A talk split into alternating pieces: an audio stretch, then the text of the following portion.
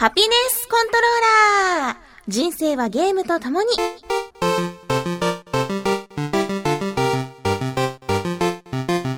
この番組は FPS から美少女ゲーム、さらには洋ゲーまで、私 DJ みすずの生きる糧となっているゲームについてご紹介。世界迷った方の名作劇場、ミスユキ姫。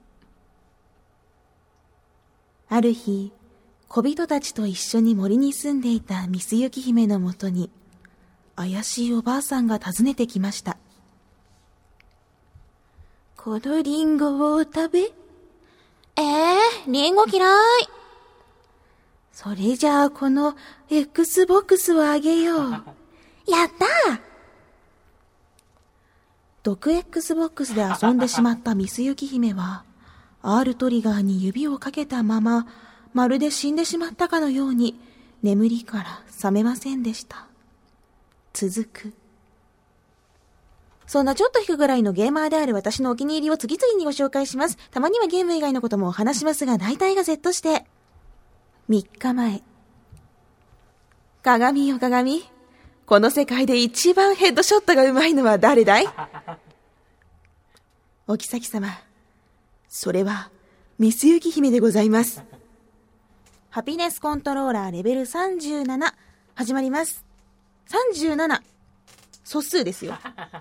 数えていると落ち着く数字ですね。37、素数って何だっけ？ 1,3,5,7、11の13の17、19、23、27、29もだよね、はい、31、37、27違いますね。あは落ち着かない。27は9で割り切れた。何の話だっけ？あ、そう、ハピコンもね、レベル37までやってまいりました。そうだな、先週何をやっていたかというと、日曜日に陸上自衛隊第4音楽隊のコンサートで司会を務めてまいりました。いや、久々に浴びるスポットライト、ちょっと緊張しつつもあり、嬉しいですね、やっぱ。スポットライト、好き。わーい、スポットライト、みすずスポットライト大好きって言いたくなるような感じ。私これね、元ネタ別に知ってるわけじゃないのによく使っちゃうんだよね。元ネタって何ですか？なんとかっていうアニメのね、漫画のね、なんとかっていう漫画に、わーい、うすしお、あかりうすしお大好きって言ったのがあるらしいよ。へー。こうね、元ネタを知らずに使うっていうのをよくね、多分嫌う人いると思うんだけど、まあ別にね、もう使わないから許して。ごめんね。そうだな。で、それでね、その日曜日のコンサートが終わって、いや、かなりとても楽しかったですよ、本当に。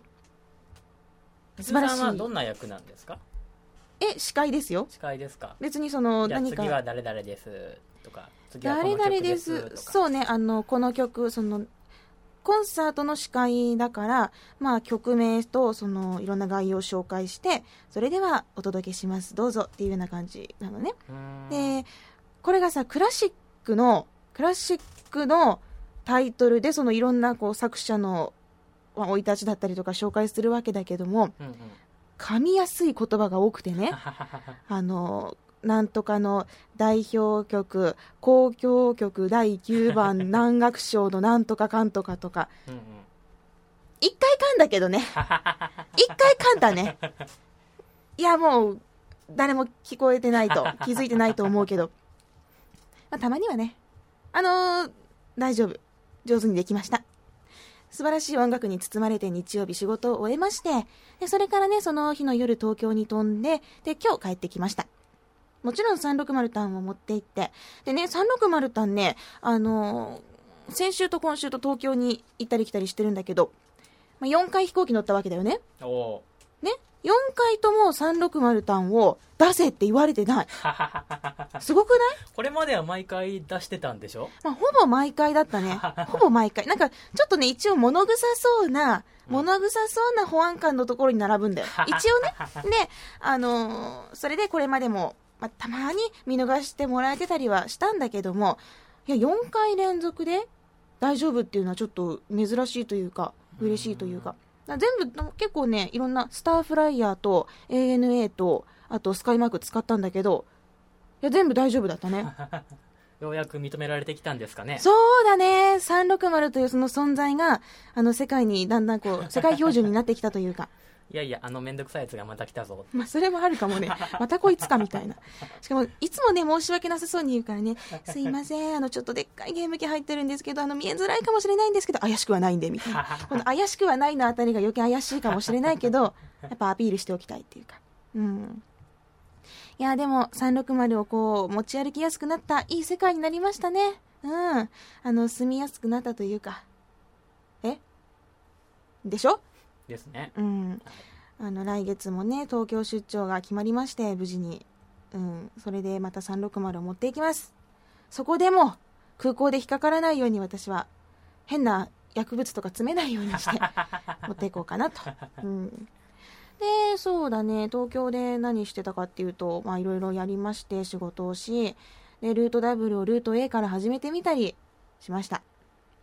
あれルート A から始める方がいいみたいだね。そうなんですね。なんかルート B から始めるとちょっとネタバレっぽい感じになるんだって。うーん、まあでも好きな方で始めていいと思うんだけど、私はスタンダードに A から始めることにしました。なんか難しい、なんだっけ、ほらセンシズセンシティシステム、なんかこう円グラフをピョコピョコって動かす選択肢じゃなく感情を操作するようなシステム、その選択肢の代わりにね、あれがちょっと難しいなとか思いながら、結構すぐ死ぬので大変ですけど、でも楽しんでます。あとはそうだな、何やったかな、お歌を勉強することにしました。23歳、あと3ヶ月で4ヶ月か4ヶ月だよね、10月で24になるんですけど、今更です、ちょっとお歌を始めてみることにしました。ほう。なんか最近いろんなライブイベントとかさ、歌う人、アーティストさん、あと曲を作る人に出会って、いつもねずっと歌を歌うってすごいなって思ってたんだよ。いやだって私ね、そんな人前で歌うとかしたことないし、むしろ歌を歌うという概念がないからね、歌ったことがないぐらいのあれだったんだけど、なんかああいう風に声をね、大きく歌って伸びていく歌声、聴いてるとあ素敵だなと思うようにずっとなってて、じゃあやっちゃおうみたいな、じゃあやるみたいになって、じゃあもうちゃっちゃと先生まで決めちゃおうって思って決めました。一応ピアノは5歳からやってて、相対音感はあるんですよ。絶対音感と相対音感、違いが分かるかな。この音はこの音とどのくらい高さが違う。そう。絶対音感はほらいろんなこうパンとか鳴った音全部が音階で聞こえるの、正しい音階で。で相対音感っていうのは基準となる音をもとにドレミがね聞こえるみたいな、いろいろあるんだけどさ、でね、だから狙った音は出せるんだよ。でも歌えないんだよ。歌い方を知らないの。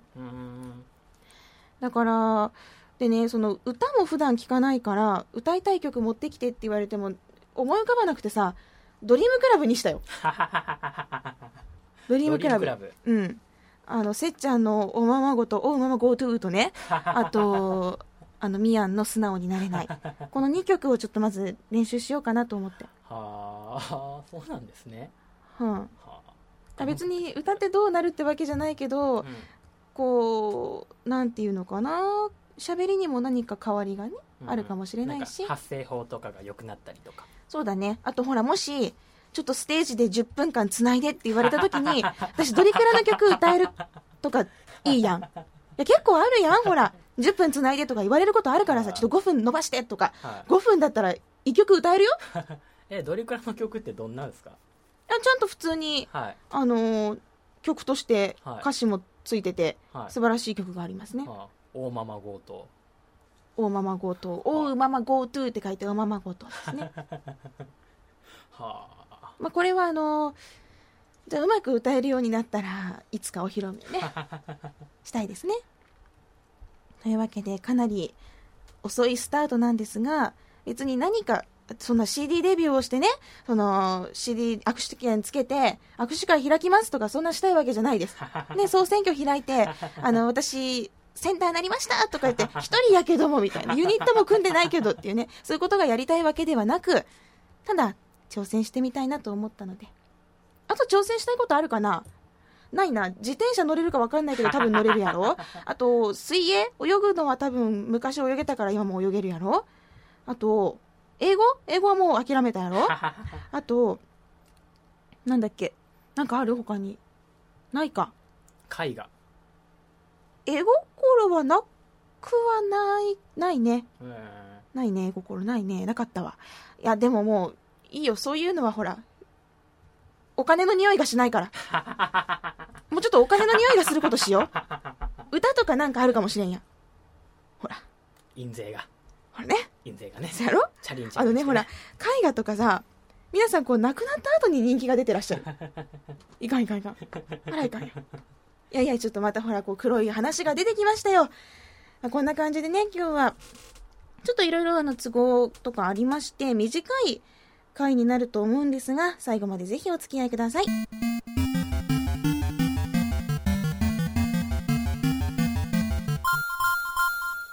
今週はですね、何をお話ししようかといろいろ考えたんですが、一つだけね、すごくお話ししたいことがあるんです。すごく話したい出来事がありましたが、現在ですね、ちょっと観光令が敷かれておりまして、喋るなよとこうスナイパーで今額にこうねサイトが当たってる状態なんですよ。なので明日になれば話せるんです。だから明日配信しようと思ったんですが、先週も木曜日配信だったのでそれはちょっとまずいかなと思い、話したいことを話せぬまま、言いたいことも言えないね、ポイズンな感じでね、今日はちょっとメール紹介とツイッターの方を読んでいこうと思います。なんかゲームの話してもよかったんだけど、まあ、たまには短くてもいいかな。先週何分だったっけ？また50分とかだったでしょ？ 50 分近くですね。だよね。コンセプトでは15分だったんだけどね。じゃあたまには短いのもいいかなってことでメールを読みます。最初はボンクラケンさんからのメッセージです。みすずさん、ディレクターさん、こんにちは。先週のハピコンオープニングで過去の音声を流してましたね。あれは質問あれば送ってくださいってことですよね。新しい解釈だね、すごいね。ということでみすずさんへの質問を送ります。基本的にはいかいいえで答えられる質問にしました。もしシュタゲの限定版特典だった未来ガジェット3号機嘘発見機をお持ちならば、ぜひ装着して答えてくれたら嬉しいです。よろしくお願いします。持ってたとしても持ってきてたらすごいよね。ねえ、いやそんな持ち歩かないと思うけど。10個質問来てますよ。じゃあもう仕方ないな、答えよう私がね。質問1、休みの日はゲームばっかりしている、はいと言いたいのですが、最近休みの日も仕事してるな。まあでもゲームばっかりしたい、はい。質問2、彼氏がいても休みの日のゲームは譲れない。質問3も一緒に行こうか。彼氏にゲームと俺とどっちが大事なんだと迫られたら別れを考える。私、過去に付き合ったの一人だけなんですけど、その人もすごいゲームが好きな人だったから、お互いね、ゲームがすごい大事で、こういうゲームと俺とどっちが大事なんだって言われたこともないし、あと彼氏がいても休みの日のゲームは譲れないというか、二人でゲームしてたので、なんだろうね、これは彼氏はゲーム好きな人を選ぶのでという答えでもいいかな。もうね、私よりもスナイパーライフルが上手い人じゃないと嫌だ。もうスナイパーすごい、スナイパーの達人でアクションさせてもレースをさせてもFPS、DPS させても何でもうまいみたいな人だと、もう人間性とか関係ないよね。もう全然何でもいいよ。もうどんな人でもいただそれだけで惚れるわっていう。ちょっと基準がおかしいね。まあそういう恋愛観だからか、まあ、フラレーの、それから一人ミーの、それからもう24になりーのみたいな。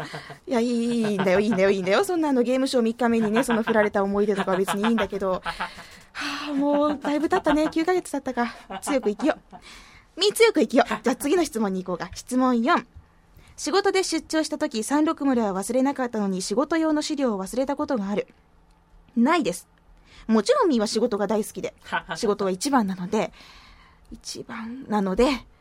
忘れたことはないですね。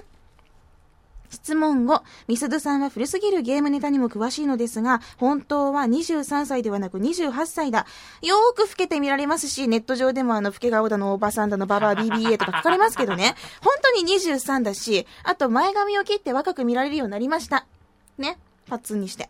で、ブログを遡りますと、しっかりとこう成人式に参加してお友達とこうピースサインしている振り袖姿の写真とかもあるので、疑ってるやつは見ろよとね1988年だよと言いたいです。次、質問6、ゲームハードでブルーレイが見られるのは正直羨ましい。はいはい質問7、どうせならイケメンのディレクターの方がいい。そうですね、やっぱイケメンだとやる気もすごい出るし、でもなんかこうほらもしかしたら収録どころじゃなくなっちゃうかもしれないからね、危険ではあるね。でもイケメンだと嬉しいかもしれない。質問8、むしろ最近住本 D がイケメンに見えてきた。いいえ。はい、質問9、流しちゃった、ごめんね。ごめんね、ディレクターのことはディレクターとしか見れないんだ私D だよ。質問9、ゲームは私の生きる糧、ハピコンは私の生きる意味と言い切れる。ゲームは私の生きる糧、はい、ハピコンは生きる意味、趣味かな、ノーギャラだもんね。今ちょっと爆弾発言しちゃったけどさそろそろ言ってもいいかなハピコンノーギャラなんだよね。趣味でやってます、趣味でやってます。ちょっとそろそろさ、あれだよ、1ヶ月で1万聴取を達成する番組じゃないですか、はい、なんかくれてもいいんだよ。じゃあちょっと考えときますね。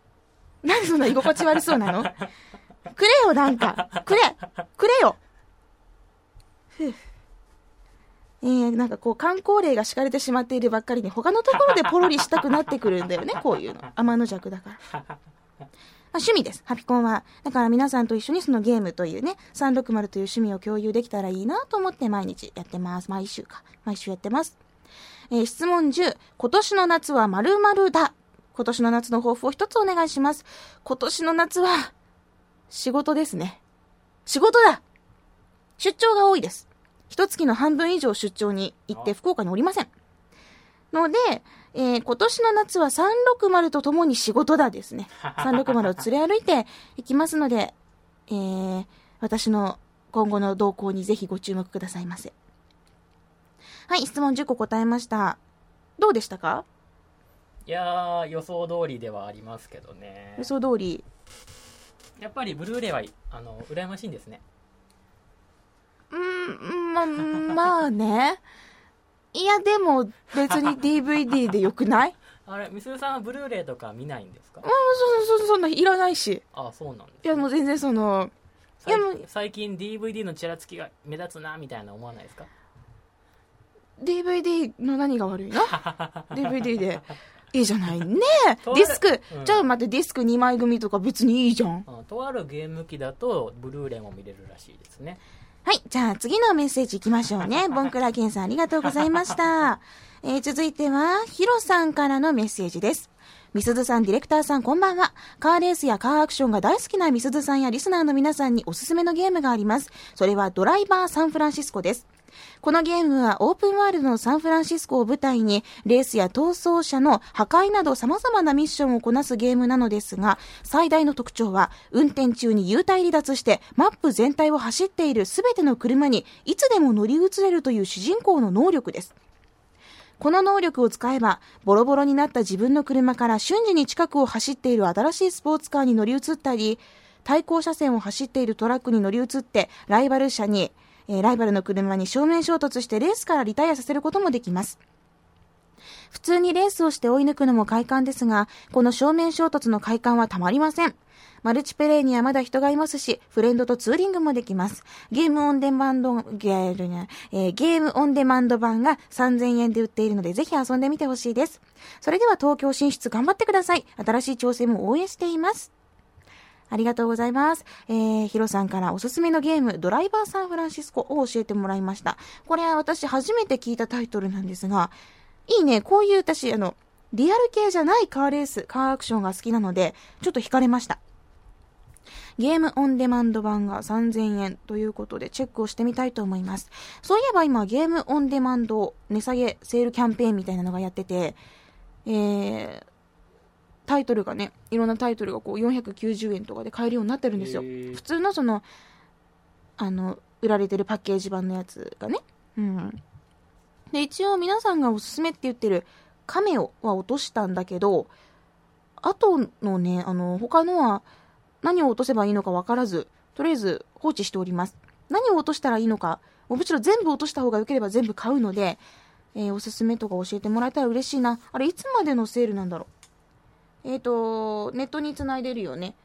はい、36までネット繋いでるでしょ、はいはいはい、ちょっとページめくると、セールの案内が出てるから、覗いてみてくださいよ。見てみます。うん。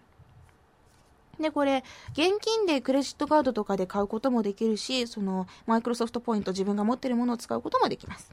うん。ゲームオンデマンドね、パッケージにも、こう、愛着があるというか、データだけっていうのは寂しいんだよね。だけど便利なんだよね。ディスクレス。ディスクを使わずに起動できるってやっぱいいよ。でも、動かなくていいもん。動きたくないじゃん。まあ、ぶっちゃけパッケージ開けて戻してまた入れてとかめんどくさいじゃん。でもそれでもパッケージが好きなんだよ。この矛盾した感じ。ね。どうしたらいいのかな。いや、でもディスクです。うん、そうだね。いや、まあ、パッケージ派ということですが、ゲームオンデマンドも便利なので、とりあえずドライバーサンフランシスコはチェックしてみたいですね。ヒロさんありがとうございます。それでは最後はニンニンさんからのメールを紹介したいと思います。ニンニンさん、ロリポップチェーンソーをノーマルでクリアされたそうで、こちらハピコンのメールに面白かったところ、そしてちょっと、もうちょっとだったなという点をいろいろまとめて送っていただきました。で、総評ね、ちょっといろいろいいことも書いてあったので、紹介したいと思います。狙ってバカゲーを作ろうとするとそこが鼻についたりしてしまいがちなんですが、ロリポップはその点嫌味になっていない良作であると思うのですが、細かいことで気になる点も多く感じました。あと、ちゃんとチアダンスをしているのがニックをゾンビの体につけて操作する部分くらいでしたので、 QTE でしっかり見ることができなかったのが残念。いろんなパターンのチアダンスの技の順番、 BGM、 ゲーム中で購入したコスチュームを指定して踊っているジュリエットをいろんな角度からハーハー眺めることができるおまけモードがあったらハーハーと。これね、私もそう思ったんですよ。チアガールのジュリエットちゃんが主人公でね、で、すごいチアアタック、チアの動きをした攻撃方法をやってくれるんだけど、ちゃんとしたチアダンスを踊ってくれるのがね、その彼氏の生首を使って、ちょっとあれこれするときだけなんですよ。で、その時に、QTE でチアダンスを踊るんだけど、そのボタン入力の方に気が取られてしまって、せっかくの可愛いチアダンスが見えないというか、画面にたまに映ってないときがあるぐらいの感じでね、もったいないなと思ったのは確かです。なので、ニンニンさんがおっしゃるように、そのジュリエット鑑賞モードみたいなのがあれば、お姉ちゃんバラあるからね。お姉ちゃんバラ母眺められるからさ、そういう風にいろんなコスチュームを着せて、貝殻ビキニのプリンとしてるのを見たりとかできたら楽しいかもなと思いました。そして続きます。しかし、最も声を大にして主張したいことは、貝殻ビキニでうろつくのは OK なのに、チアガールコスで尻を隠すとはどういう了見だということだったりして。確かに。これはあれだよ。私も思うけど、水着姿を見られるのは恥ずかしくないけど、パンツ見られるのは恥ずかしいよね。わかるこれ。そういうわけなんだよ。いや、多分そうだよ。ジュリエットちゃんもそうだよ。いや、わかんない。いや、むしろ私、水着もならないしね。むしろ水着ならないし、水着も嫌だし、パンツも嫌だけど、まあ、ジュリエットちゃんなりの何かがあるんですよ、きっと。そして続きます。では、東西決戦夏の陣に西軍で参加されている方は、最終の30日に武勲を立てるのを忘れなきように、東軍の方は積極的に忘れてください。ニンニンアウトということでした。いや、もう東の勝ちでしょ、これ。ね、もう、諦めムード対応。いや、まだわかりませんよ。いや、ほら、そうだよ、ほら。重敵ポイント5倍キャンペーンやろ、うん、で、30日に初めて武勲を立てる人が多いかもしれない。どっかんどっかん来るかもね。じゃあもう皆さんどっかん起こしといてください。おみーはぽやっとゲームしとくんで。やる気出してください。もうみんなでどっかんやっといてよ。西のみんな。日譲らない方の西。頼むよ。うん。部君立てたの？最初からまだですね。最後にどっかん行きますよ。本当？うん、私もね、最初に立てたっきりだね。あの時あと80ゲーマースコアで、うんうん、1個、大将軍になるんだったっけか。確か。じゃあもういけるんじゃないですか？多分いけてると思うよ。だってほら、ロリポップもやったでしょ、うんうん、で、重低キーとかさ、ルートダブルとかでしょ、うんうん、いけると思うけど、忘れないようにするよ、じゃん。いや、だってもう、ミーが一部君、ねえ、立てようがもう変わらんくないねえ。いや、そういう気持ちがたくさん集まって、うん、やっと勝てるんですよ。ちりも積もれば山となるみたいな、うん、ちりつもってなんかおかしくないちりも積もれば山となる、なんかあんまり前半しか略してないの。しかもちり山わかった。じゃあなんかちょっと諦めムード漂ってた私だけど、最終日にドッカーンと武君立ててみせますよ。お願いします。頑張る。で、皆さんも30日とかね、忘れないようにぜひ武君立てて、まあもう負けるの悔しいし嫌じゃない？なのでまだ東西決戦参加してない人がどんどん今西に入ればいいんだよね。分かった。で、周りの人西に呼んどいてお願いします。あ、もう入軍できないみたいですよ。え、どういうこと、はい、先週ぐらいかな、締め切ったみたい。はらりマジっすかじゃあ私みたいにこうズボラで最初から武具立ててない人が立てるしかもう道はないということ、うんうん、まあそういう人が世界、多分日本に何百万人かいるよ。いや、わかんない、ごめん。ちょっとゲーム人口を忘れてたわ。いや、もう大丈夫ね。みんな頑張ろう西軍、ハピコン西軍ファイトというわけで、ちりも積もれば山となる、日が出ない方、日譲らない方の西も頑張りたいと思います。でもバカボン的に言うと、太陽は西から昇るからね。ミーたち。何歳でしたっけ？23歳。うさいな。じゃあメールはこれぐらいにしておきたいと思います。ボンクラケンさん、ヒロさん、そしてニンニンさん、ありがとうございました。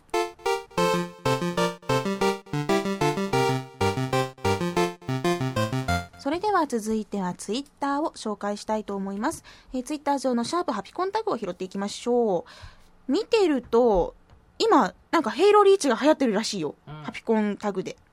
何があったんでしょう遊佐浩二さんの話をしたからかしら純の声が遊佐さんだと耳から妊娠するって言ったからかな違う、うん、ヘイローリーチね、最近ちょっと触りましたよ、やっぱりこう遊んでるとハマっちゃうね。やめ時がなくなるというか、こうやっぱ楽しいんだよ、打ってる感覚が。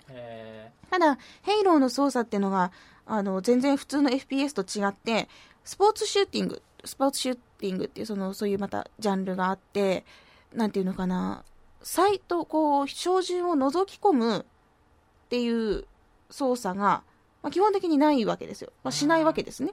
スナイパーとか使うときはやるわけだけど、エルトリガーを引くと、グレネードが投げられちゃうんだよ。普通、スコープ覗くじゃん。覗くんだけど、うん。だから、どっかんやっちゃうんだよね。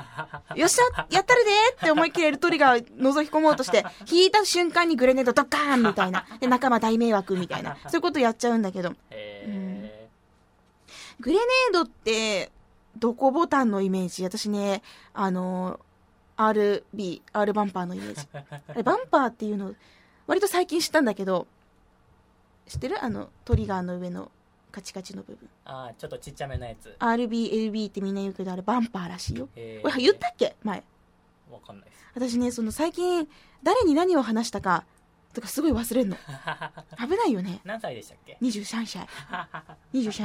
多分もうそのうち物忘れをしないための本みたいなのを3冊ぐらい買ってくるよ。これ新しく買ったんだとか、それ持ってたじゃんみたいになりそうな気がするから。ゲームのしすぎはいけないかな。いや、大丈夫。まあ皆さん、ヘイローリーチ面白いので、左トリガー引いてね、ドッカンやっちゃってくださいよ。じゃあツイッターの方をいろいろ見ていきたいのですが、多いな。ラスカルの人さん、バックナンバー聞いてたらハピコンのレベル4でみすずさんが2012年上半期までに小型プロジェクターかヘッドマウントディスプレイデビュー宣言をしてるんですが、どっちか買いましたか？うっかりうっかりうっかりうっかり、もう見たら何でも忘れちゃうわけ。本当にごめん、買ってない。いやってかもう360タンの使えるホテルにしか今行かないし、よくない？それで。ああ、そうなんですか。いやでも欲しいよね。分かった、購入を考えよう。下半期までにって、もうそれあれだからね、今年中にみたいな、すごいもう曖昧な感じになっちゃうけど、いや覚えてた、ずっと覚えてたこのこと。ラスカルの人さんすごいね、覚えててくれて嬉しい。もうメモっておく、ちゃんと。ヘッドマウントディスプレイって、小型プロジェクターって、買うんだったらやっぱもうヘッドマウントディスプレイでしょう。うん、そう思います。他に半人前のグランドウォーカーさん、ハピコンユーザーでつながってるのはいいね、俺もそんな風にやってみたいと。ハピコン共有タグ、ハピコンの共有タグで、ハピコンさんとハピコン0023さんね、共有タグがあって、そのユーザーの皆さんで本当にいろんなゲーム、レースだったり TPS、FPS だったりアクションだったり、いろんなゲームを皆さんで遊んでらっしゃるみたいです。私もちょっと羨ましいなって思ってて、今はリーチが流行ってるみたいですよ。そしてアメグリさんでいいのかな、ラブ FM のポッドキャストでハピコン聞きながら優雅なティータイムしようって。優雅それ優雅なのか。優雅でゴージャスでセレブリティで、あと何がある、ラグジュアリーで、あとなんかある、上質で、美しく爽やかな風が吹き抜けるようなティータイムですね。すごい、ありがとうございます。もうそれはさぞかし紅茶もね、美味しく香りも引き立ち、楽しめることでしょう。ありがとうございます。では続いて MYSI763、 なんて読むのかな、みよし、違うか、よし、紹介しますね。新型箱丸、LA静かだな、おいおっさんびっくりしちゃったよっていうツイート。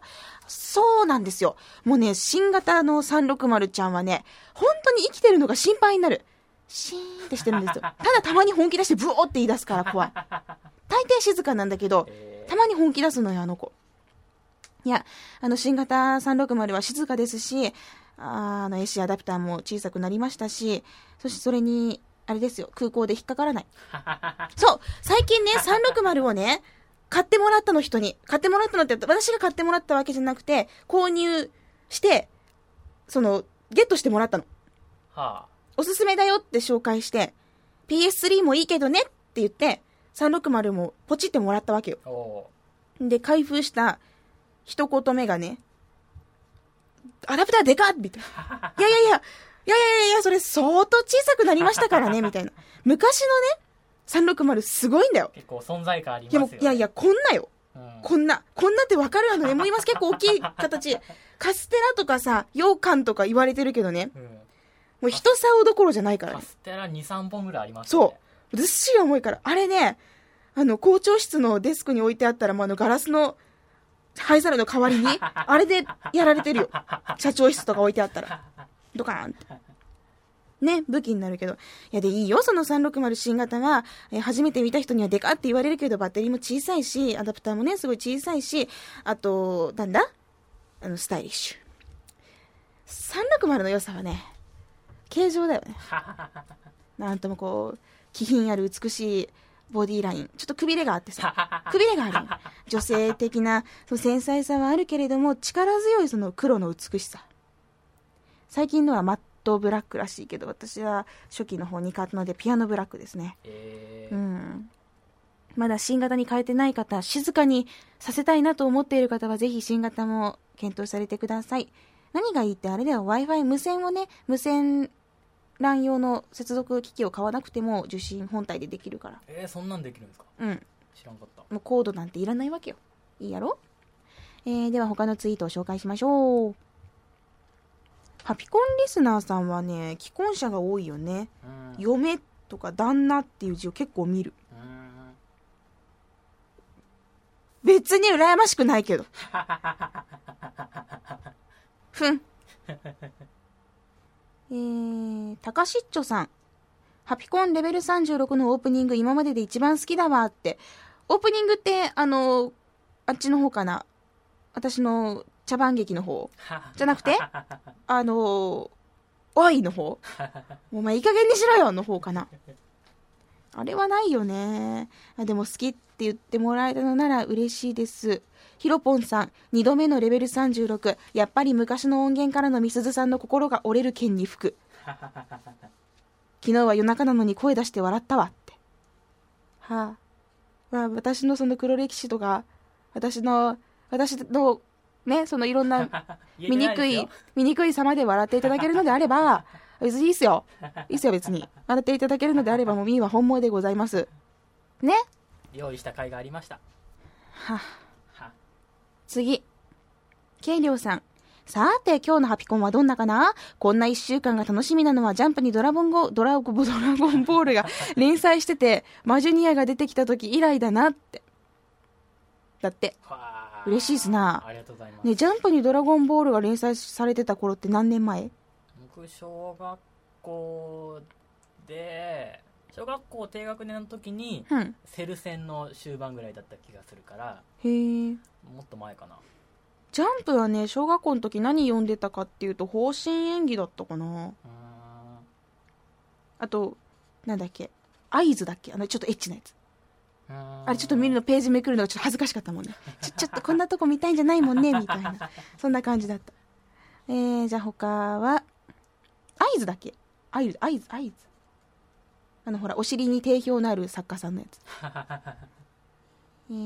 次がなんか出張されてきた方が MSX30 周年記念という方が、ハピコンというタグがよく目に入ったのですが、ラジオ番組なんですね。リスナーの皆さん MSX のこともどうぞよろしくって出張されてきました。こちらこそハピコンと申します。360を押す番組でございますのでよろしくお願いします。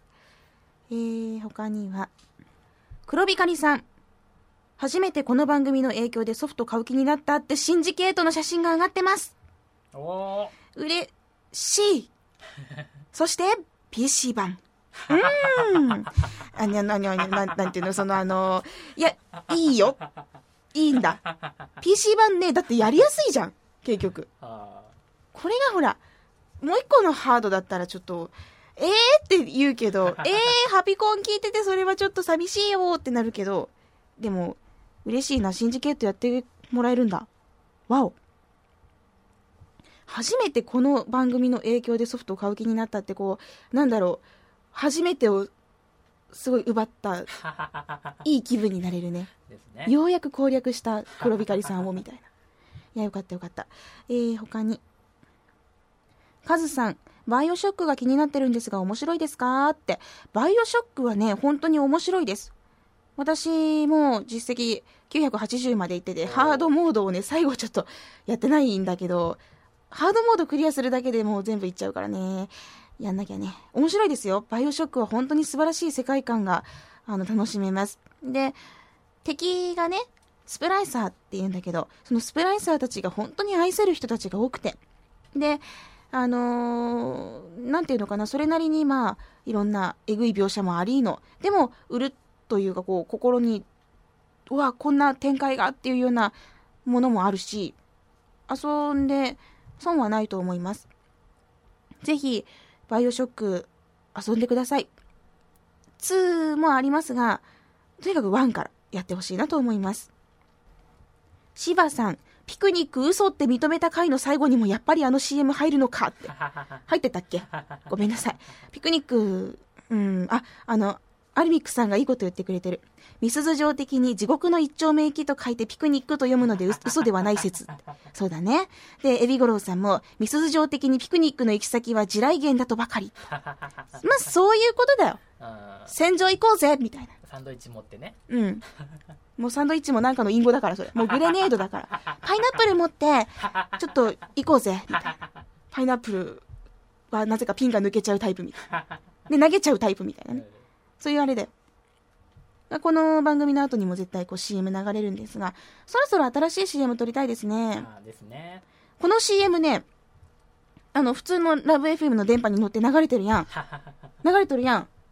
ショートバージョン、はいはい。タクシーで流れたからね。昔。気づかれました？いやいやいや、もう一人でニヤッとした。いや、嬉しかったよ、あれ。うん。あ、よかったよかった。よかった。ヘビーな牛乳さん、デッドスペース1と2を購入。来年の新作発売までに一通りやっておきたいな、とのことです。ぜひ、翻訳ウィキもありますので、ぜひ、一章終わった後にその、終わった章の翻訳を見るようにして、先に見ないでおいてやってほしいなと思います。英語がもしね、堪能だったら、そんな、ね、ウィキ見るとか必要ないんだろうけど、私は英語からきしなので、ダメなので、ウィキに頼りました。他には、はじめましてかな、キングさん、こんな夜更けにスプセルかよというつぶやきがハピコンタグにあるんですが、3時10分にスプセル、いいじゃないですか、尋問ですか素晴らしいと思います。スプリンターする今度のブラックリストもかなり出来がいいと聞きましたので、私も楽しみにしています。スプセルね。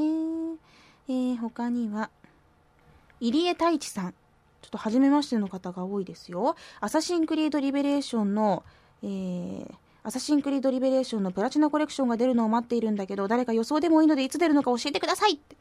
でもこれね、無責任なこと言えないよね。予想でもいいみたいな。でも最近さ、プラチナコレクション出るの早いよね。あれ何なんだろうね。あ、どのくらいで出るんですか。いや、もう本当になんか、いや、この間出たじゃんみたいなぐらいの時に出るんよね。いや、でもそうだね。プラコレ安いもんね。でもプラコレパッケージが微妙に違うのが私あんまり好きでないけど、でも昔のプラコレより今のプラコレの方がパッケージ良くなってだいぶ買いやすくなりました。違うんだぜパッケージ。今ドヤーって顔してない私。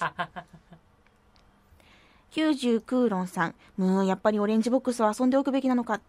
遊んでおく方が楽しいかと思われます。古いゲームが入ってたりするけど、やっぱり名作というのは古くても新しい感性がね、こう新しいセンスは衰えないね。ね、だからやってほしいな。ではこれぐらいにしておこうかな。今週のゲームはロボティクスノーツが明日発売となります。そして来週はね、マックスアナーキーとゴーストリコン発売されるので、私はどちらも買います。マックスアナーキーは体験版を遊んで、これはなかなかどっかんどっかんやって楽しめるんじゃないかと思いましたので、期待をしています。皆さんもぜひいろんなゲームのこと、つぶやきがある方はシャープハピコンタグまで送ってください。